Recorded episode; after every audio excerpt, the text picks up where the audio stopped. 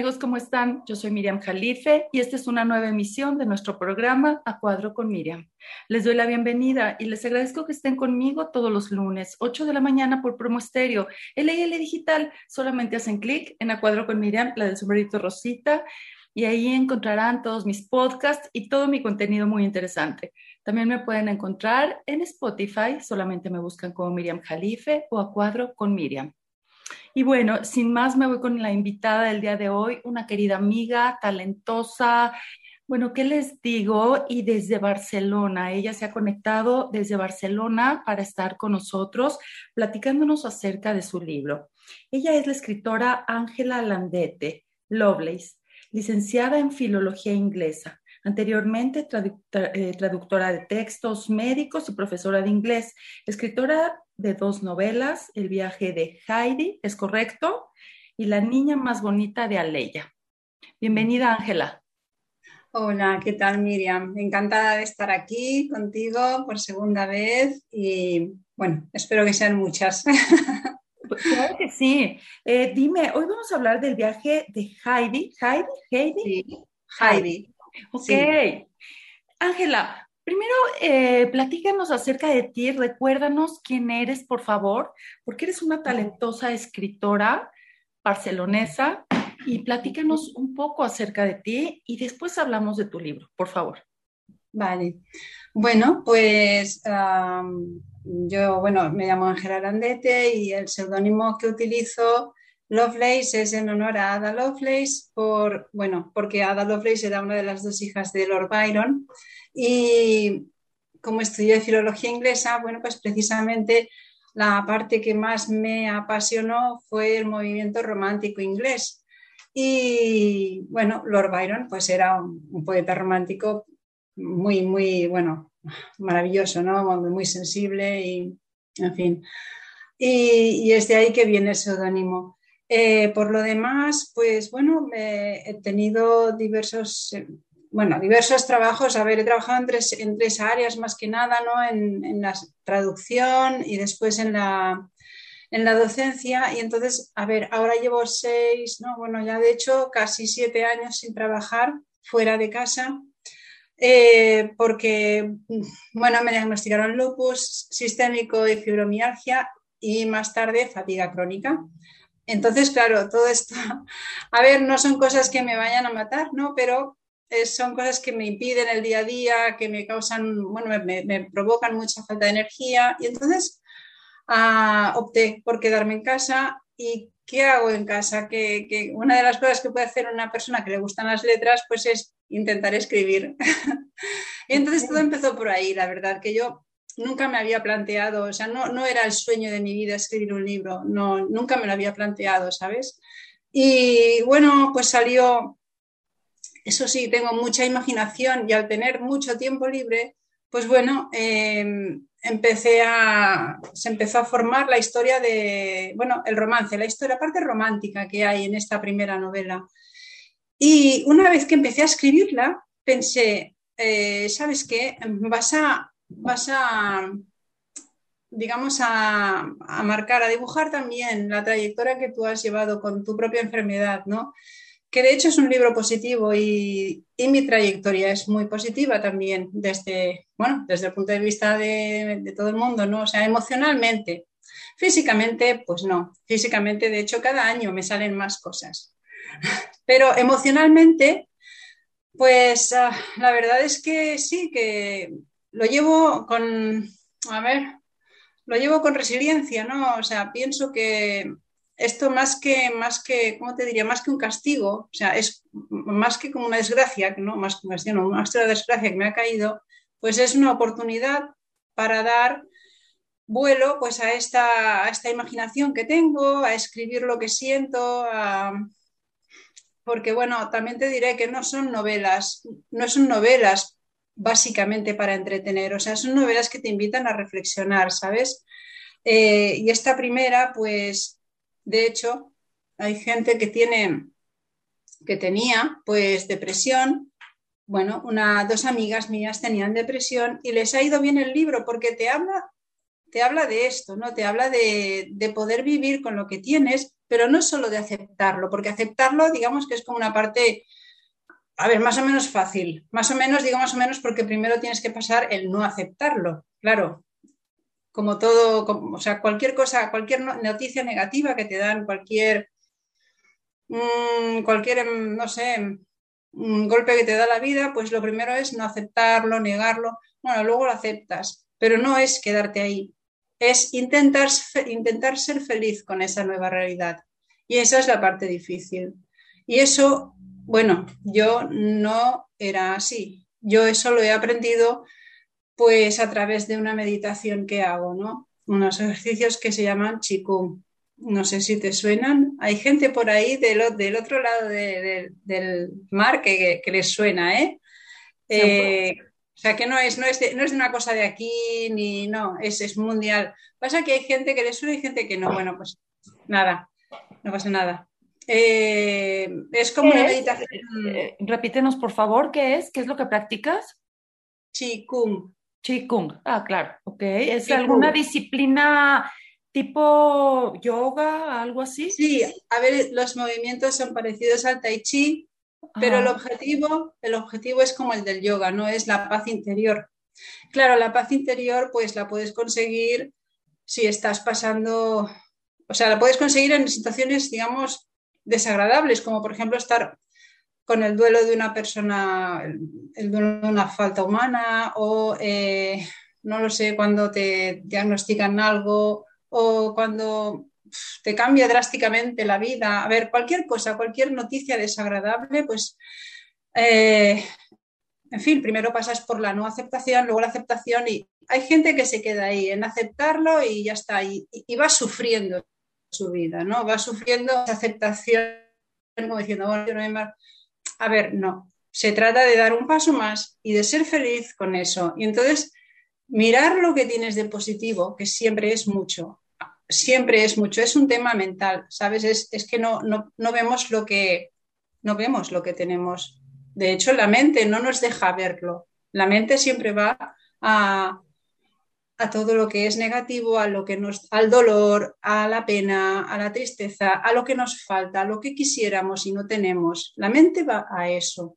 Se trata de darle la espalda y mirar lo que sí tenemos, lo que nos va bien, lo que, a ver, porque por ejemplo, imagínate, si, tan, tan simple, a ti un día se te va el agua y bueno, se te hunde el mundo porque se te ha ido el agua, ¿no? Pero no agradeces que cada día, mira qué bien, hoy el agua funciona. Claro, parece ridículo, ¿verdad? Parece ridículo. Pues eso es el, es el cambio. Y por ejemplo, pues yo he llegado a agradecer, digamos, este, yo, yo era, era, bueno, y soy una persona muy insegura, pero eh, era increíblemente tímida. A mí hace seis años me dices que estoy saliendo aquí en directos. A ver, que me ven cuatro gatos, pero bueno, cuatro o cuarenta y cuatro, no lo sé, pero, pero que dices que no, no, no sé, que salgo por las redes sociales y tal, y, y no me lo creo, no me lo creo porque dices, no, esto no va conmigo. Sin embargo, ahora tengo, tengo este mensaje, ¿no? Que, que, que, me gustaría que llegara a la gente, porque es que es una pasada. O sea, si a mí me ha cambiado la vida, yo estoy segura de que a más de uno se la puede cambiar. Y de hecho, de hecho hay lectoras, porque admito que, como hablo de mujeres, pues la mayoría de mi público es femenino, pues muchas lectoras me han dicho que, les ha cambiado el punto de vista, que les ha cambiado la vida, que les ha ayudado a, a aceptar lo que tienen, a ver, a, a, pararse un momento, ¿no? Y decir, bueno, a ver, ostras, me estoy quejando porque, por ejemplo, no tengo trabajo, pero resulta que tengo una familia maravillosa o tengo salud. Que claro, que a veces tienes salud y como ya la tienes, no le das el valor que le, no, no le das el valor que tiene que tener. La das Mil por cosas. un hecho, la das por un hecho, ¿no? Lo das, lo das por hecho, lo das por sentado o tener, mira, siempre pongo este ejemplo, si, si tú tienes tres hijos o, o dos hijos, si igual tienes dos hijos y uno pues está malito constantemente porque le falta salud, pues te desvives, te mueres, vamos, es que te, te, te, como madre, ¿no? Pues te deshaces por él. Sin embargo, si tienes los dos niños sanos, no agradeces tener dos niños sanos, porque digamos que es lo normal, ¿no? Lo normal es que vengan bien. A ver, Entonces es ese punto de vista, es decir, ostras, ¿sabes la suerte que es que tener salud en tu casa? ¿Sabes la suerte que es? Eso es, es, una bendición y no nos damos cuenta. Y el hecho es, nada, darle un poquito la vuelta y en lugar de mirar aquello que nos falta, que ahora resulta que se me ha constipado mi marido, por ejemplo, no, pues no, no, eso no. hay que ver cuándo hay salud. Mira, a mí yo que sufro de dolores, por el lupus, por la fibromialgia, pues sí me quejo mucho. ¿Qué te duele? ¿Qué te duele? Platícanos cómo es esta enfermedad. Mira, por ejemplo, hoy, hoy de hecho tengo un mal día. Por eso, por eso no me apetecía ni maquillarme, porque tengo un mal día. Hay días que me apetecen, me apetece, es que va un poco así, ¿no? Pero bueno, eh, yo pienso, sí que el maquillaje es bonito, ¿no? Pero también pienso que tengo otros valores. A ver, si estoy aquí hablando contigo no es porque me maquillo, no, es por lo que tengo que decir. entonces, bueno, sí que me podría haber hecho el esfuerzo, pero no me encuentro bien. Entonces, bueno, por ejemplo, hoy, pues mira, me duelen a los huesos desde los, o sea, desde los pies, las caderas, las rodillas. Em, dentro de un rato, cuando ya lleve un rato así hablando con aquí al ordenador, pues me empezará a doler las cervicales. Entonces, esto de las cervicales se puede convertir como si fuese un tronco. O sea, se me hace como todo duro. Entonces tengo que tomar un calmante muy fuerte, no sé si lo conoces, tramadol, es muy conocido, es fuerte. Y entonces eso es como si me pusieran aceite, como cuando pones aceite en las piezas de un coche que todo va con mucha suavidad, ¿no? Pues el tramadol me hace eso me hace que no sienta ya ningún dolor, me deja pues un poco así. Eh, en fin, migrañas, por supuesto, eh, lentitud, lentitud mental que yo antes no tenía. O sea, yo era una persona, era inteligente como normal, o quiero decir, como, como puede ser cualquiera. Y ahora es como si tuviera la cabeza llena de, hay una densidad impresionante ahí, una, una nebulosa y a veces pienso, mañana será mejor, mañana será mejor, y es que así llevo dos meses y medio ya, o sea, no, me va mucho a temporada, lo de la nebulosa esta me va a temporadas. Y eso, esto sí que es un poco desesperante, porque yo intento hacer un trabajo un poco mental, intento hacer un trabajo de, de lo, por ejemplo, ahora estoy preparando una segunda edición de este primer libro, una segunda edición pues corregida, con algunas cosillas, a ver, cosas, mejorarlo, ¿no? no hay manera. No, no, o sea, no consigo, me, cuesta muchísimo avanzar. Y es que me pongo y, a veces hasta se me juntan las líneas. Es impresionante. Y no es de las gafas que las tengo recién, recién graduadas. O sea, no, es, es, de, es de aquí. Es mental. Es mental, es una pasada. Pero bueno, mm, y eso va con el lupus, es neblina. Se llama de hecho neblina lúpica. Por ejemplo, eso sería, y eso es mi día a día bastante normal. Pero hay que reírse un poco, hay que, en fin, bueno, mira, no, ya me cansé de llorar ¿eh? también, porque además que llorando no solvento nada, o sea, esto me va a acompañar hasta los restos, o sea, las tres cosas que tengo son, son crónicas. Y entonces de ahí vengo, o sea, eh, de, no, o sea, ¿cómo te diría? Hay enfermedades que no se pueden superar por ejemplo, lo mío, lo que yo he escrito es una novela de superación, ¿no? Pero Heidi no supera su enfermedad porque su enfermedad es degenerativa. Yo no voy a superar las mías porque son crónicas. ¿Vale? Lo que tanto ella como yo superamos es el, el, el sentimiento de sentirte enfermo. Eso sí lo puedes superar. Puedes sentirte bien emocionalmente, o puedes sentir que te ha caído la gran gorda de Dios porque estás enfermo. Y la actitud es solo un tema de actitud, ¿sabes? Es eh, lo que yo estoy, yo no estoy diciendo nada nuevo, de hecho no, no digo nada nuevo, ¿eh? es muy sencillo.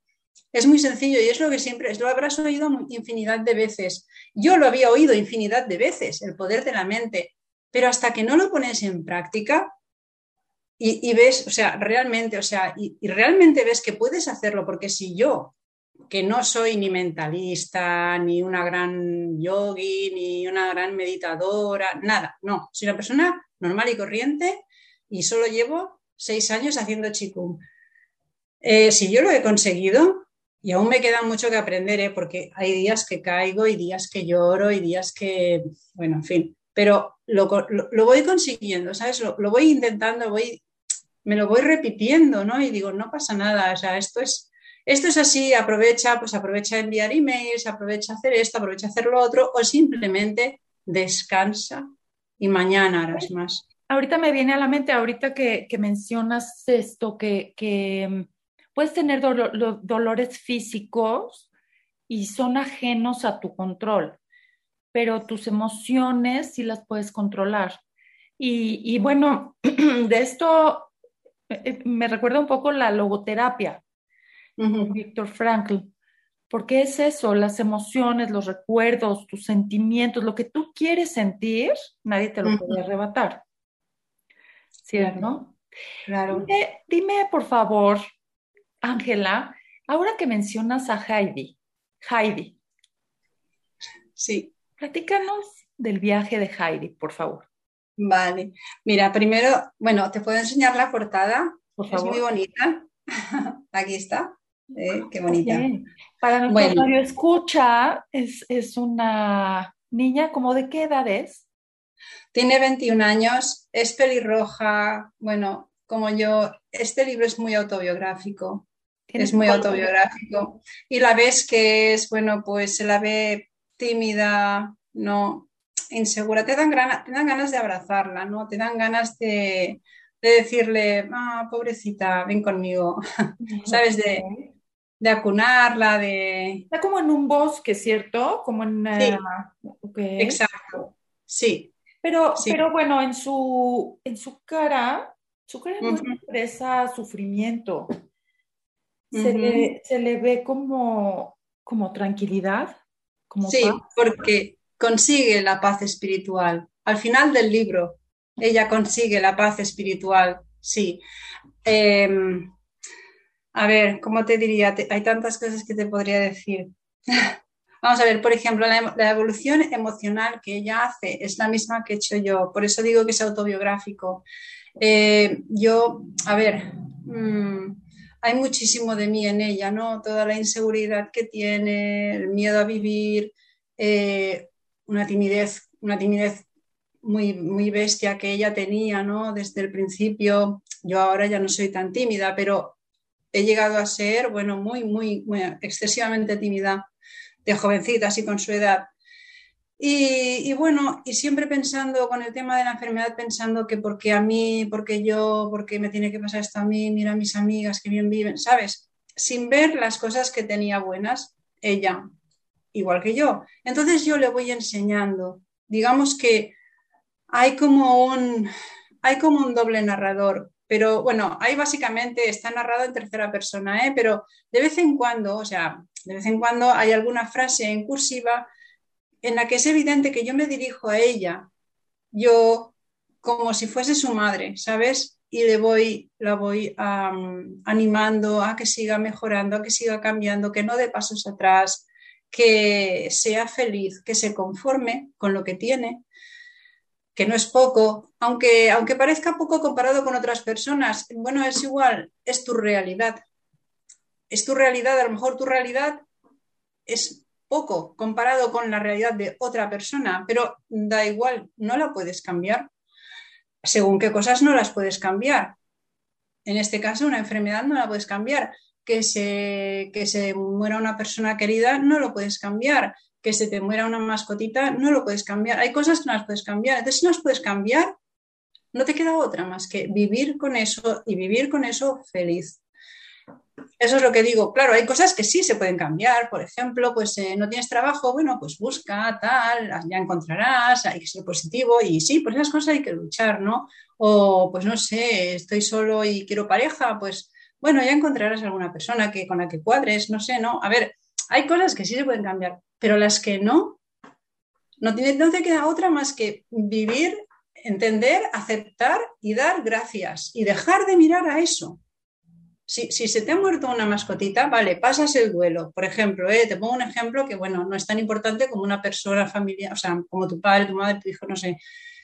Vale, tienes que pasar el duelo porque todos añoramos, o sea, las, yo tengo un perrito y, bueno, en fin, ni me lo imagino, ¿no? Pero estas cosas pasan. Pues cuando pase, pasas el duelo y no tienes que estar ahí. Hay gente que está como, ¿cómo te diría? Como, se, como regodeándose en el dolor que eso le produce, sin darse cuenta, pensando que así les llora más o les quiere más o le... No. Simplemente es su motivación para despertarse en el día, es el motivo que tienen, el dolor que tienen eh, parece, parece mentira o parece chistoso, pero hay gente que su motivación es el dolor, el coraje, ¿no? Se despiertan para eso y seguir pensando en eso y que les siga doliendo. ¿Y, qué crees? Que se va degenerando ese sentimiento y esa emoción. Exacto, sí, no, no, o sea, eso no sirve si, si, no te aplicas con eso, pues cada vez sentirás más dolor porque cada vez lo alimentas más. Exacto, Exacto, exacto, sí. Pues eso es, eso es lo que digo, ¿no? Y entonces cuando mi, realidad pues no se podía cambiar. Bueno, pues ya te digo, eh, la tomé como esto, ¿no? Para escribir y, y, me salió más o menos bien porque, a ver, la gente que se ha leído el libro está contenta, la mayor. A ver, sí que hay alguna persona que no le ha gustado, pero el 95% de gente me ha dicho, wow, qué bonito es, o sea, a ver. ¿Qué le pasa a Heidi? ¿Qué, ¿Qué, le pasa a ella de que está enferma? Platícanos su historia. Sí. Tiene fibrosis, he cambiado la enfermedad, tiene fibrosis quística, ¿vale? Es una cosa de, bueno, de mucosidad interna y sobre todo pues se acumula en los pulmones, bueno, en fin, tiene los pulmones muy delicaditos. Y, bueno, o sea, es, ya te digo, es degenerativa y entonces esto pues eh, con los años va a peor.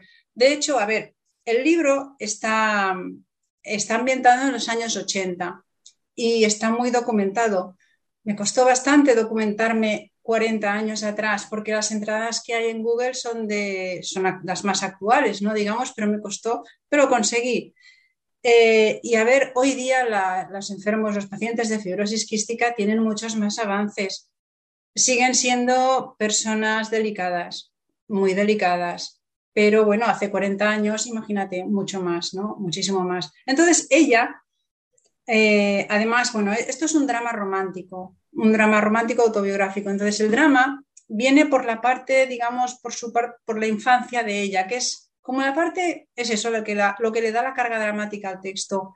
Son nada, 30 páginas sobre su infancia. Y entonces, bueno, pues eh, son necesarias para que el lector entienda por qué ella es tan extremadamente insegura, por qué tiene tan poca confianza en sí misma.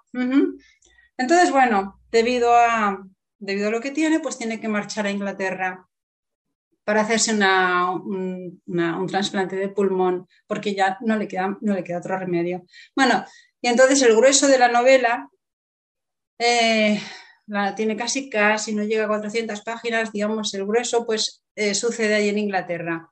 Y ahí es donde conoce a, un lord, nada más ni nada menos que a un lord, que es muy guapo y lo tiene todo, que tal y que cual, y que es muy antipático. claro. Bueno, no es que sea antipático, es que él tiene sus propias heridas, ¿no? Él lleva como una coraza, ¿no? Una, armadura para protegerse a sí mismo. Y entonces, ¡pum!, eh, se conocen y tienen una, una relación, bueno, especial, diferente, una especie de trato, ¿no? por las circunstancias que ella tiene y por cómo es él. Y entonces, bueno, esto pues va avanzando en la historia. Ella va cada día, o sea, va allí con unas visitas, tiene un, montón de trabas allí con la burocracia inglesa. Bueno, en fin, no sé. Es, llega un momento que me han dicho que el ritmo es trepidante, que es muy rápido. Pam, pam, pam, pam. Y hay gente que se lo ha leído en tres días. Porque, claro, bueno, sobre todo la gente que es romántica lo que ve es el romance, porque el romance es, bueno, o sea, uff, es mm, de estos que te, como, te diría, como el de la Cenicienta, como el de Pretty Woman, que te, que te invitan a soñar, que dices, ¡ah! que son mágicos, que son, bueno, casi imposibles, pero que, bueno, ¿por qué no, no? Y bueno, pues eso es lo que ve la persona romántica. Eh, luego el que ve un poquito más allá, pues sí, entonces ya ves, ¿no? Toda la evolución que hace ella Em, claro, cada vez que le dan una mala o buena noticia, casi siempre mala, digamos, pues entonces ella se da cuenta mira, te voy a poner un ejemplo ahora, eh, pero cada vez que le dan una peor noticia, entonces se da cuenta de que esa es peor, de que cuando tanto se quejaba antes no era tan mal, que podía ser peor. Mira, ya te pongo un caso real. La esposa de mi padre. La esposa de mi padre se quedó ciega hace tres años. Bueno, casi ciega, aquello que en cuestión de meses perdió la vista por mácula. Y, se quejaba tanto y se quejaba tanto y, yo le decía, pero vamos a ver, pero no tienes a mi padre, eh, tienes por lo demás, tienes salud, no te duele nada, o sea, pasa días y días y días sin tomarse un calmante cuando yo tengo los huesos destrozados y hay días que los tiro, bueno, en fin, en el sofá o en la cama y tengo 51 años y ya tiene 85, o sea, es una abuelita, ¿no? Y, dice, sí, sí, sí, sí, no, tienes razón, tienes razón. Al día siguiente, pues es que qué desgracia, que esto de los ojos, ¿sabes? Pam, pam, pam, pam. El rollo de la vista, que no lo acababa de aceptar. Bueno, el año pasado se murió mi padre. Y entonces, bueno, claro, cayó en una depresión, pero entonces me dice, me dijo un día, dice, ¿qué razón tenías? Dices que es verdad, no me daba cuenta de todo lo que tenía. Y ahora, ahora lo veo. O sea, ahora veo que aparte de ciega, encima no tengo a tu padre. Y entonces está como rectificando. Ahora emocionalmente está mejor, ¿sabes? Porque se está dando cuenta de esto. Entonces dice, bueno, ahora estoy mal, estoy fatal, pero el año que viene estaré mucho peor. Porque claro, si tienes 86 años, pues con 87 no puedes estar mejor o 85, ¿sabes? Normalmente vas cada vez a menos. Y ahora consigue darse cuenta de eso. Y bueno, dices, y es lo que yo quiero dar, lo que yo quiero, lo que yo quiero que la gente vea con este libro, aparte de que se entretenga con la historia y tal, ¿no? Pues bueno, con, bueno, a ver, hay gente que la primera parte se le hace muy dura. Son 30 páginas, pero tampoco es tan, tan, no hay escenas, en fin, no hay escenas hirientes, porque yo soy muy sensible y me, no, me, no, puedo escribir sobre escenas ni de, ni de malos tratos bestias, ni, no, no, que va. ¿sabes? No, no. Pero, ¿qué, es lo que ella ha sufrido? Eh, al parecer, su padre, su padre tenía problemas. Su padre, digamos, ella, esta parte no es autobiográfica, ¿eh? mi familia era relativamente normal, pero en su caso, eh, los padres eran, eran toxicómanos y entonces la madre se queda embarazada pues sin querer y el padre, pues el padre era, o sea, tenían jovencitos, o sea, la, madre de 20 y el otro, pues no sé, 23 creo, no me acuerdo ahora. Eh, la cuestión es que no quería un bebé. Y entonces eh, la mamá fallece de una sobredosis y el otro pues se queda a cargo de ella. Y claro, pues la desquiere por completo, o sea, no, no quiere encargarse de ella, no puede, no sabe, no, no sabe encargarse de sí mismo. ¿entiendes? O sea, no puede encargarse de ella. Y bueno, pues la niña, pero es, ella es una luchadora nata desde el principio, es, es superación desde el minuto cero, ¿sabes? Porque ella, ella sola poco a poco va aprendiendo, se va dando cuenta. Los niños pequeños, a ver, yo creo que los hacemos tontos de tanto que les damos. O sea, si no les das, o sea, se espabilan muchísimo y es lo que hace ella. Claro que también es una novela, ¿no? Pero ella se espabila sola. Y entonces, bueno, a una cierta edad ya los, servicios sociales la rescatan y entonces va a una, ¿cómo se llama? Ay, no me sale la palabra, a un centro de menores. Y ahí no tiene una familia ni nada, pero está bien cuidada y ahí ya pues no, ya no tiene esto del padre, ¿sabes? El padre ya está lejos, está, el padre se queda en su casa, porque el padre era muy, muy tóxico para ella muy tóxico. Es el que se encarga de machacarle, digamos, la, emocionalmente. Emocionalmente, porque ella nota, ella, ella nota que él no la quiere y ella piensa, pero ¿qué es lo que he hecho yo para que no me quiera? Y todo esto lo achaca a su fibrosis quística, a su enfermedad. Ella piensa, y está convencida de que si no fuera por eso, él la habría querido. Y no es eso, claro, luego, cuando es adulta, se da cuenta de que no es eso, ¿no? Que es que sencillamente que no, que no quería tener niños y que no quería niños y ya está. Entonces eso le pesa. ¿En le dónde pesa, ella? ¿En, ¿Mm? dónde, se desarrolla esta historia? ¿En dónde, ¿De dónde es ella? en Barcelona, de donde yo soy, sí, en Barcelona. Eh, pero a los 21 años tiene que marchar a Newcastle, a Inglaterra, al norte de Inglaterra. Y allí eh, la llevará un neumólogo inglés y allí se instala en, una, en un pueblecito. Bueno, es muy bonito, muy bucólico, porque a mí me encanta Inglaterra.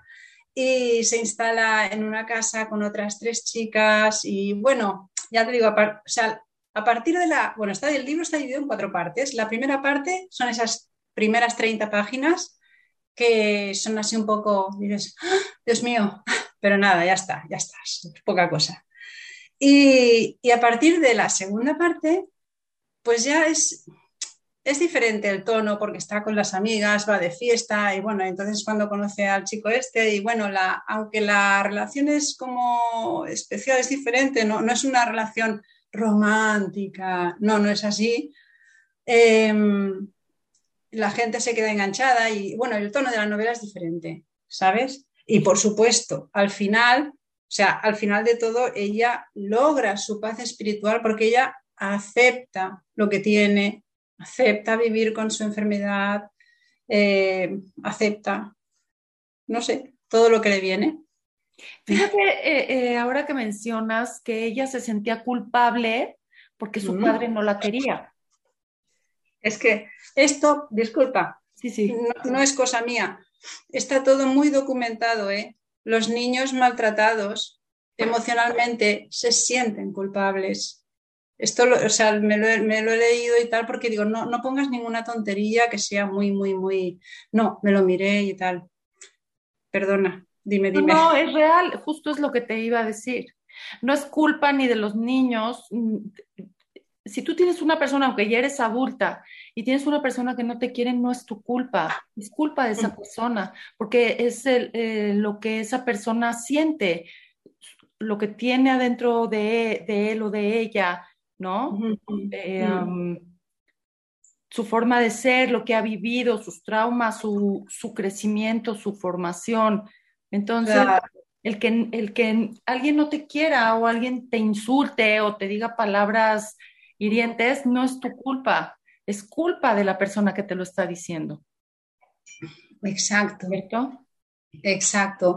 Pero bueno, también eh, luego hay otra cosa, ¿no? O sea, al ser ella niña y al ser la figura del padre, pues tiene, claro, en la relación con los chicos, esto le marca muchísimo. Claro. Bueno, ella se espera que todos los chicos, o sea, a ver, ella piensa, es algo muy sencillo, no piensa, bueno, si ni mi propio padre me quería, ¿cómo puedo esperar que otro hombre me quiera? Y ella, claro, y hasta que esto, hasta que esto cambia, necesita su trabajo, necesita sus páginas. sí, sí. Claro, ese es el gran problema y, sobre todo en los adolescentes, ¿no? Mm. Cuando no tuvieron amor o aceptación en su propia casa de niños o de niñas, pues es cuando se vienen tantos problemas con la mm. pareja, el tolerar tantas, pues tantas cosas, ¿no? Que es que hoy en día se toleran la toxicidad, el maltrato, eh, es esto, ahora que está pues muy en, boga el maltrato a la mujer, ¿no? No, no dejarnos, el, el hacernos valer como mujeres, pues es eso también el principio.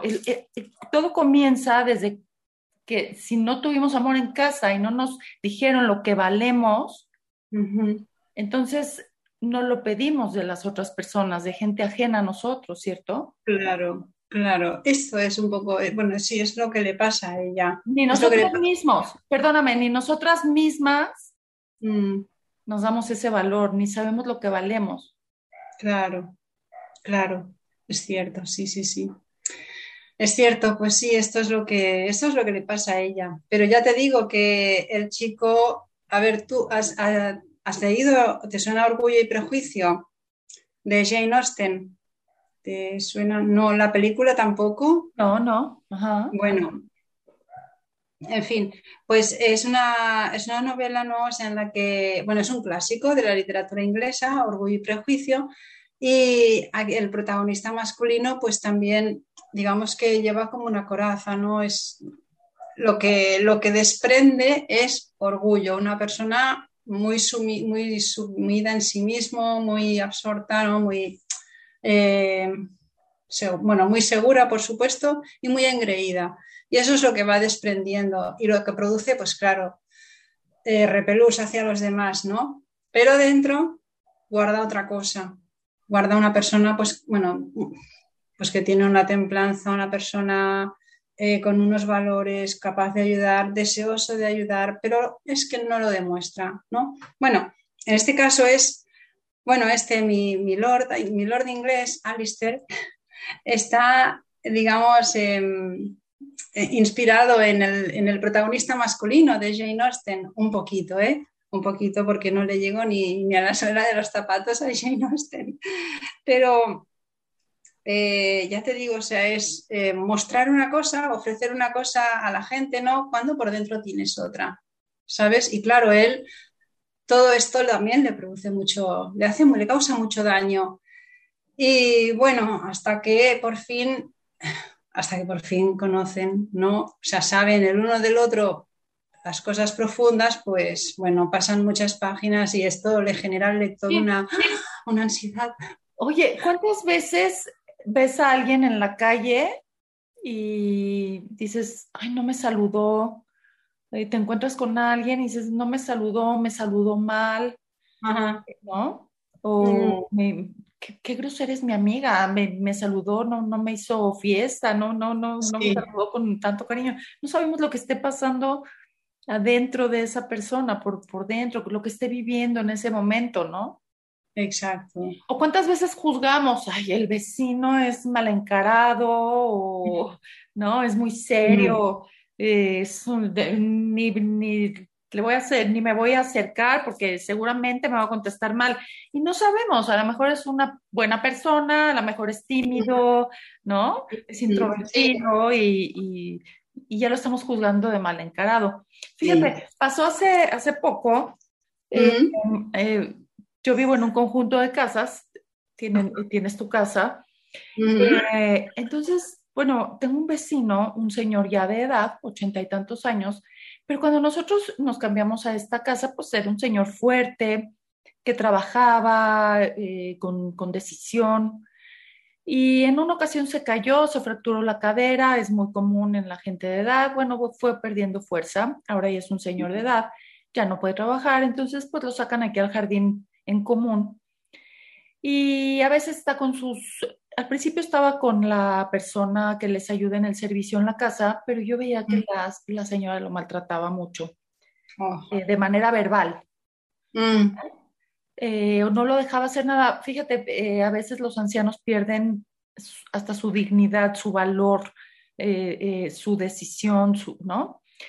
Bueno, entonces no sé por qué motivo decidieron que le van a poner enfermeros. Y bueno, uno de ellos es demasiado serio, nunca habla con él, ni siquiera lo toma en cuenta, solo lo saca aquí al jardín a que tome el sol. Y el otro sí, de pronto le pone el fútbol, le habla qué equipo ganó, etcétera. Mm. Eh, pero bueno, el, señor no escucha, no, no escucha bien y no ve bien. Sigue bien, pero más o menos, ¿no? Pero no escucha bien. Entonces, así es que cuando lo saludo, yo paso y le digo, hola, ¿cómo estás, Andrés? Y el enfermero le tiene que decir, te están saludando. ¿Quién es? La vecina, la de la casa 2. Ah, bueno. ok, ah, muy bien, y tú bien, gracias, bueno. En una ocasión tuve invitados, a, todo este preámbulo es porque en una ocasión tuve invitados aquí en la casa y vino mi sobrina, ya es adulta mi sobrina, y me dice, oye, qué mal encarado es tu vecino. Lo saludo y ni siquiera se ve que tiene mal carácter. Le dije, ¿quién? Mm. Me dice, pues el señor grande, el viejito que está aquí afuera tomando el sol. Ay. no, no. El señor, bueno, yo que sé toda su historia, le dije, no, es que no escucha bien, por eso seguramente no te contestó el saludo. Entonces, bueno, tendemos mucho a juzgar a la gente, Sí, es cierto, sí, sí, sí, esto pasa. Y mira, es una lección de vida, porque a mí lo que más me duele es que el Señor, yo lo conocí fuerte, con decisiones, él eh, al parecer tenía su negocio, se iba todos los días con su esposa a trabajar. Y ahora, cuando pierdes fuerza, La gente toma decisiones por ti. La, gente no te pide tu opinión. Comienza a tomar decisiones por ti. No importa si te gusta eso, si no te gusta, qué opines. Simplemente te lo preguntan. Ya, ya. Es verdad, sí, sí, pero es que hay un momento que yo creo que llegamos ahí y, aún tenemos que dar gracias a que hemos llegado. No, es que... ¿O no? Claro, no lo sé. yo, no. soy, yo no soy de esa idea de dar gracias que llego. ya. Porque, bueno, yo, yo quiero, bueno, creo que todos queremos morir con plena salud, ¿no? En plena... Sí, pero esto no sé yo si va, ojalá fuera posible, ¿no? Pero, o admiro, por ejemplo, admiro estas personas que, pam, pam, les da algo, oye, y mueren por la noche y dices, oh, qué suerte, ¿no? O sea, ya, casi que no importa la edad, o sea, o sea ya, ya, no, no importa a lo mejor si tienes 10 años más, 10 menos, pero el haber, o sea, no haber tenido el padecimiento de en tu propio cuerpo o haber, haber visto padecer a los demás por ti, mm, ostras, eso, pero claro, no todo el mundo fallece así, que es que cada uno a saber, ¿no? no lo sabemos. Esto, en esto no hace falta pensar, esto no, esto es perder el tiempo. Hablar del futuro de esta manera no, yo creo que no vale no podemos saber qué nos depara la vida. Nada, nada. Claro que podemos procurar estar saludables, cuidarnos dentro de lo que cabe, lo que esté en nuestras manos, como tú bien lo has mencionado, ¿no? Sí, Pero no sabemos lo que va a pasar mañana. No, no, no, mira, y de hecho, o sea, también es esto, ¿no? El presente, o sea, yo siempre, bueno, yo doy, doy como clases, no son clases bien, bien porque no soy maestra, pero doy sesiones, digamos, de Qigong. Y a la gente que viene, a la gente le encanta, ¿eh? La gente viene conmigo porque dice que, que transmito paz, que transmito armonía y bueno.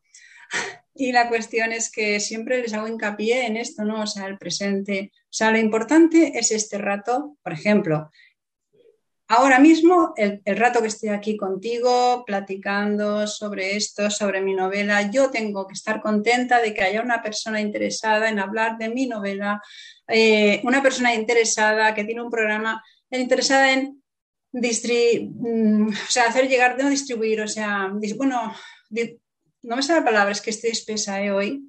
Ya te digo que tengo, menos mal que lo he dicho al principio que tengo mal día. no. En, ¿No me sale la palabra? Difundir, por Dios. Difundir, ¿no? Pues una cosa que yo he escrito, o sea, madre mía, es que jamás pensé que habría, ya te digo, o sea, tengo que dar gracias por eso, por este momento. Ya te digo que antes de sentarme aquí contigo, estaba relajada pensando, bueno, ya la conozco, es súper maja, es súper agradable. O sea, esto es el presente, esto es lo que tengo y esto es lo que me voy a llevar hoy, ¿no? Eh, darle vueltas al pasado no sirve de nada. Pensar en cómo me voy a morir tampoco nah, no vale la pena. Y ya te digo, la gente se angustia mucho ¿eh? por el futuro, pero ya no, ya no te digo por cómo se va a morir, sino por la semana que viene tal. tómatelo con calma, de aquí a la semana que viene quedan siete días, tómatelo con calma, tú tranquila, disfruta el día. Cuanto más tranquilo esté uno, mejor, mejor salen las cosas. Todo, sí. Incluso si sale mal, te lo tomarás mejor porque estás más tranquilo, ¿sabes? Bueno, lo que yo trabajo es eso, ¿no? La, paz, la fuerza del yo, la paz espiritual, digamos. Claro, porque entonces agarras fuerzas y eh, aprendes de ello, ¿no?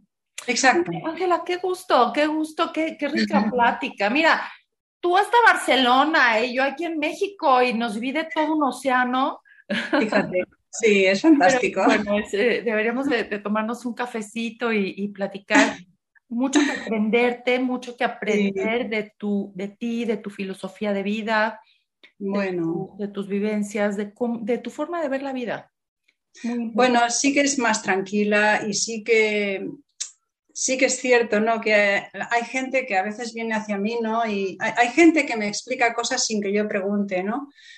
Como que lo llevo escrito en la mente, en la frente, o sea, eh, eh, ellos saben que yo les voy a escuchar y saben que hablando conmigo se van a sentir mejor. ¿Por qué? Pues no lo sé. Yo no lo sé. Porque transmito esa calma, o sea, o la mirada, dicen que es que la mirada, que, miro a los ojos, que se nota que escucho. Es que, por ejemplo, mi maestra de Qigong no escuchaba. Solo se quería escuchar a ella, porque las demás no sabíamos nada. Y a mí eso no me parece bien. Pero bueno, cada uno es como es. Ella sabe mucho más que yo, desde luego, eso sí. De hecho, en mi libro, aquí en la solapa interior, ¿dónde es? Espérate, no, en la de atrás. O sea, en la solapa interior, pero en la, trasera lo pongo, mira, agradece la labor de su maestra, Marisa Boigas, sin cuya influencia no habría iniciado el entendimiento de su propia mente así como la inestimable aportación lingüística de su marido, Juan Francisco López. Y apuestos también, porque mi marido me, ha ayudado con mucha, mucho vocabulario. Él es, bueno, eh, es abogado, pero es que tiene una, tiene una dialéctica brutal, es más palabras y a veces me sale con palabras y digo, ¿pero esto, esto qué significa? Y dice, búscalo, búscalo. y, digo, caramba, es impresionante. Digo, me tendrías que dar clases de, semántica. Ay, qué bueno. No, pues sí. Eh, Ángela, pues, pues qué gusto. Dime dónde te encuentra la gente, cómo te encuentran, cómo te siguen. Y también platícanos en dónde podemos adquirir tu libro. Vale, muy bien. Mira, eh, el viaje de Heidi lo podéis encontrar, bueno, así a nivel internacional yo creo que lo más sencillo es Amazon. Eh, y bueno, aquí en España pues está en, en FNAC, Casa del Libro, en el Corte Inglés. Pero vamos, que lo pones en, lo pones en Google, sale, y de hecho salen, salen muchas entrevistas que me han hecho, muchas reseñas, salen muchas cosas, la verdad. Eh, y, que me habías dicho, ah, y las redes sociales, sí, bueno, tengo una página web que es www.lovelace.es, Lovelace escribe Lovelace, y eh, luego las redes sociales, eh, a mitad de julio, o sea, yo la, la, red social en la que más presencia tengo es en Instagram más, mucho más que en Facebook. Y bueno, me hackearon la cuenta a mitad de julio. Sí. Entonces, ah, después de intentarlo durante tres semanas, intentar, no, dos, dos semanas intentando día a día, bueno, lo que he llorado por esto, dices, madre mía, que, aquí ves el ejemplo, dices, madre mía, qué tonta soy. Mi marido diciendo, pero, pero no das clases de chikung, ¿cómo te vamos a llorar por esto. Y yo, están todos mis seguidores ahí, ¿no? ¿Pero que tiene que cancelar la cuenta o qué? No, no, no, yo no puedo hacer nada con la cuenta, nada de nada. No puedo, no puedo, yo solo puedo acceder como visitante. En fin, bueno, nada, un desastre. Eh, pero ah, la cuestión es que hace ya más de un mes inicié una nueva. Entonces, esta es en Instagram, lovelace.letras 2 con un 2 detrás, porque mira, no se me ocurría otra cosa mejor. El día de mañana a lo mejor ya le pongo algo más, un, nombre más sugerente o no sé, no. Pero, no se me ocurre. Lo que puedes hacer, imagino, es publicar esto. Eh, síganme en esta cuenta, abrir otra cuenta, etcétera, para que tus seguidores pues inmediatamente solo te dan seguir y ya, ¿no? No, no pues Ya, ya, sí, sí. y puedas después cerrar la otra cuenta. Ya, lo he publicado varias veces. Bueno, poco a poco voy, va, viniéndome gente, voy recuperando gente. Sí, poco a poco. Es un proceso lento, pero bueno, desde luego no, no, tiene la importancia que le di en su momento para nada. Es una tontería como una catedral, pero bueno, pues ahí es eh, lovelace.letras 2 y en Facebook, mm, en Facebook sigue siendo lovelace. sin el punto, lovelace letras, sin punto. Y, ya está, y no tengo nada más. Y en Amazon, el viaje de Heidi. Sí, es H, H, A y latina D y latina. El viaje de Heidi y la niña más bonita de Aleya. Es el otro libro de Ángela Landete. No se pierdan. Bueno, son, eh, me mencionas que son, ¿qué género es? ¿Son novelas? A ver, digamos que sería, eh, bueno, sería ficción contemporánea. A ver, esta de Heidi está como novela romántica, erótica, no es no tiene nada de erotismo, o sea, no sé quién la puso así. Eh, bueno, quizá alguien le provocó erotismo, ¿por qué no? Pero ya te digo yo que no, nada. Eh, drama romántico y la otra, la de Aleya, es ficción contemporánea. Mm, son temas actuales temas, bueno, temas, la otra, la de ley es un tema actual y esta pues es esto, drama romántico más bien, novela romántica si quieres, sí, porque tienen romance, ¿no? De erótica no tiene nada, es muy, es un lenguaje muy elegante. es muy bonito, a mí me parece muy bonito. Pues yo invito a toda mi audiencia a que compren tu libro, a que lo lean, a que sepan de ti. Eres un ser humano, bueno, increíble eh, ya, te, ya te digo, igual en la entrevista pasada, mucho que aprenderte. Siempre que nos conectamos, pues tenemos una plática muy rica, pero, pero rica no nada más en lo sabroso, sino rica en, en, aprendizaje, en, en, una plática de peso. Y saber que, mira, como te dije, tú estás del otro lado del mundo y encontrarme con gente y tener una conexión es muy importante. ¿cierto? Sí, sí que lo es, sí. Sí, sí. Pues Un te placer. Agradezco, te agradezco, Ángela, que hayas estado en este espacio. Sabes que es, es tu espacio, es tu foro, cuantas veces quieras. Y bueno, seguimos al pendiente, seguimos en comunicación. Muy bien, muchísimas gracias. Eh, saludo a todos los que se hayan conectado, los que se conecten, los que escuchen. Eh, les envío un abrazo a todos y bueno, abrazos y besos a ti, Miriam. Gracias por todo. Gracias, gracias, Ángela. Y bueno, yo agradezco a toda mi audiencia que nos hayan acompañado. No olviden verme todos los jueves, una 30 de la tarde, por la televisora Orbe Network en donde eh, hay talentos, mucho talento, mucho talento en ese espacio, obras de teatro, musicales, eh, músicos, cantantes, bueno, siempre, siempre promoviendo arte y talento. Y todos los viernes, 8 y 20 de la noche, Teatro Centenario Coyoacán. Yo soy la reina en Alicia y las maravillas del Borderline. No se lo pierdan, tendremos una larga temporada todo, todo este año, después nos vamos de gira. Y bueno, les agradezco a todos, les agradezco muchas gracias, Ángela. Bienvenida gracias. siempre. Venga, hasta pronto. Chao.